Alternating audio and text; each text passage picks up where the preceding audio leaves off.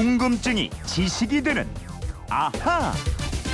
네, 궁금증과 호기심이 세상을 바꿉니다. 궁금증이 지식이 되는 아하. 휴대폰 뒷번호 6629님의 궁금증인데요. 네, 요즘처럼 추운 날 외출했다가 집에 돌아오면 아랫목에 펴놓은 이불 속으로 손발을 집어넣던 옛날 생각이 납니다. 아랫목에는 아버지가 드실 밥이 한 공기 들어있곤 했는데 따뜻한 아랫목을 만들어주던 온돌은 우리나라에만 있었나요? 서양의 난방은 벽난로가 생각나는데 이게 왜 다른가요? 온돌에 대해서 알려주세요. 이러셨습니다. 아랫목처럼 뜨끈한 이야기를 들고 오는 김초롱 아나운서 알아보죠. 어서 오세요. 네, 안녕하세요. 김초롱 씨도 예. 아랫목에 차가운 손발 넣던 그곳에 이렇게 이불로 아버지의 밥 한 그릇을 덮어놓았던 이런 예. 기억이 있습니까? 아, 있죠. 저 어릴 아, 때 그래요? 이불 어. 두껍게 깔아놓고 음. 밖에서 신나게 놀다가 네. 거기로 슬라이딩 슉 꼬리네요. 따끈하니 좋았죠. 잘못하면은 밥그릇 엎어가지고 엄마한테 혼나 그랬어요. 아버지 밥은 고기 있었어요, 그죠? 예, 맞습니다. 생선 한 토막이 탁 더 올라가 있던 아, 아버지 밥. 예, 예. 내일이 절기상으로 대한이에요. 네. 예, 어제 오늘 강추위가 몰아치고 있어서 아주 뜨끈한 아랫목에서 몸치지면 좋겠다 이렇게 생각하는 분들도 많이 계실 텐데 온돌이라는 난방 방식 구들장을 데우는 거잖아요 이게. 예, 이 방바닥에 넓적한 돌을 깔고 아궁이에 불을 지펴 가지고 그 돌 구두를 달구고요 방을 데워서 나- 난방을 하는 구조를 온돌이라고 하죠.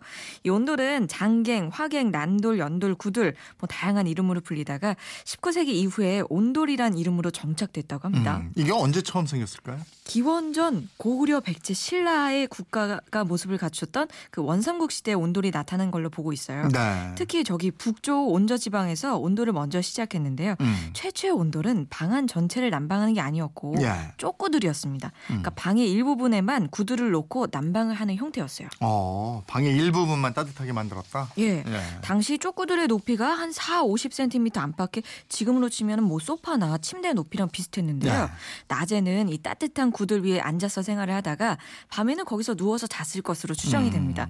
초기의 온돌은 이렇게 방 안에 일부에만 놓여 있었기 때문에 신발을 신고 방에 들어와서 뭐 의자에 앉아서 할 일을 하고 입식 생활을 했다가 네. 뭐 의자, 좌상 등의 이런 가구들이 많이 있었습니다. 음, 그럼 우리가 신발 벗고 생활하게 된 거는 이 온돌 때문이겠네요. 예. 고려 시대가 되면 이 쪼꼬들 면적이 넓어지면서 신을 벗고 생활하는 면적도 넓어졌고요.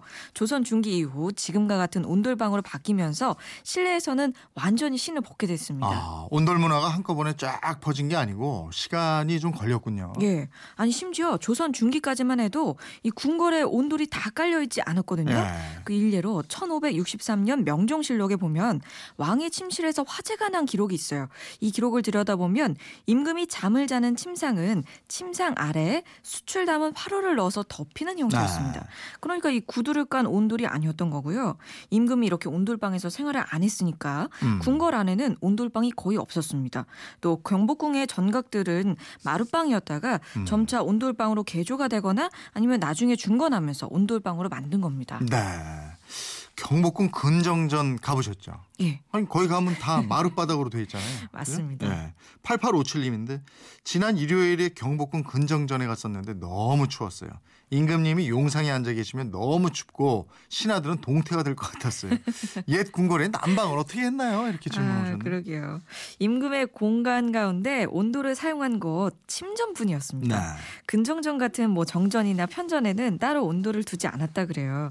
대신에 기온이 떨어지고 계절이 바뀌면 집무실을 아예 옮겼습니다. 뭐 천추전이나 만추전은 임금과 신하가 토론하던 장소였는데요.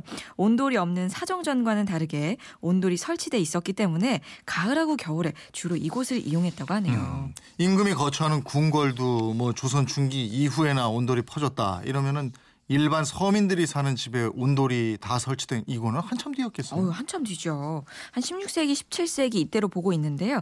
당시 기후 변화 때문에 세계적으로 추위가 닥친 시기였습니다. 아, 그 겨울 기온이 급격하게 낮아지니까 네. 화로랑 휘장, 이 휘장 커튼 같은 건데 음. 요걸로는 추위를 감당할 수 없게 된 거예요. 예. 그래서 온돌이 넓게 퍼지면서 보편화됐고요. 네. 이러면서 한편으로는 온돌의 폐단, 폐를 지적하는 소리도 높아졌습니다. 온돌의 폐단을 지적해요. 예. 온돌이 뭐 나쁜 게 있었나요? 단점이 있었어요.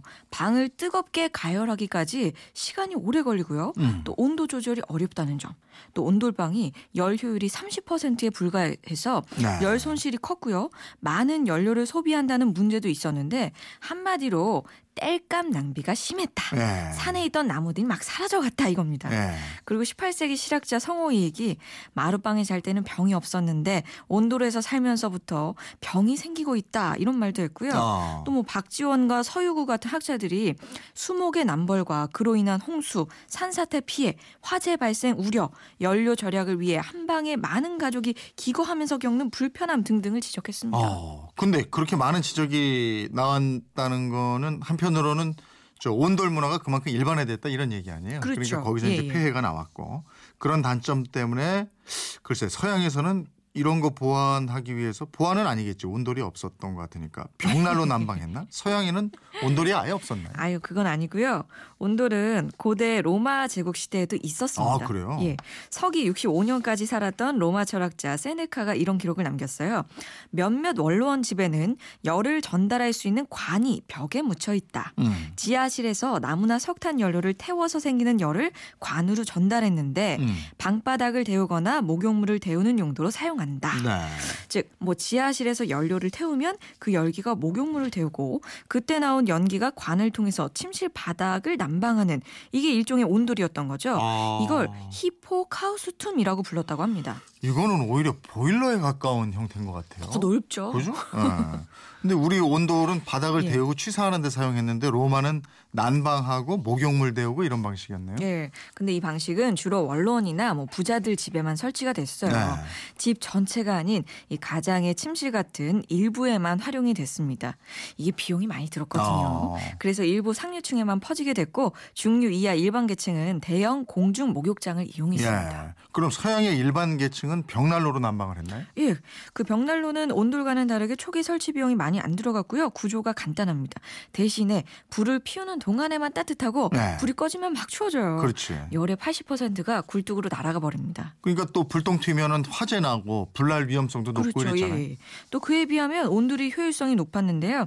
유럽에서는 이게 온돌이 넓게 퍼지지 않았고요. 네. 이 독일의 중세 수도원 건물이나 겨울 추위가 굉장히 심한 뭐 북유럽의 핀란드 또 러시아에서만 온도가 비슷한 구조의 벽체 난방법이 사용되면서 명맥을 이었다고 합니다. 음, 요즘에도 가끔 온돌방에서 이렇게 자 보면 어디 예. 지방 같은 데 갔을 때 그 위에는 썰렁하잖아요. 예. 코끝은 싸지. 근데 등은 뜨뜻한 게 아주 좋아요. 주기적으로 좀 뒤집어줘야 돼요. 골고루 아, 몸을 거 돼서. 좋더라고요. 황토방 같은데. 그죠? 그리울 때가 있어요. 예. 6629님 그리고 8857님 궁금증 다 풀리셨어요? 준비한 선물 보내드리겠고요. 궁금증이 생길 땐 어떡합니까? 예, 그건 이렇습니다. 인터넷 게시판이나 MBC 미니 휴대폰 문자 샵 8001번으로 문자 보내주시면 됩니다. 짧은 문자 50원, 긴 문자 100원의 이용료 있습니다. 여러분의 호기심, 궁금증 많이 보내주세요. 네, 궁금증이 제시되는 아하 김초롱 아나운서였습니다 고맙습니다. 고맙습니다.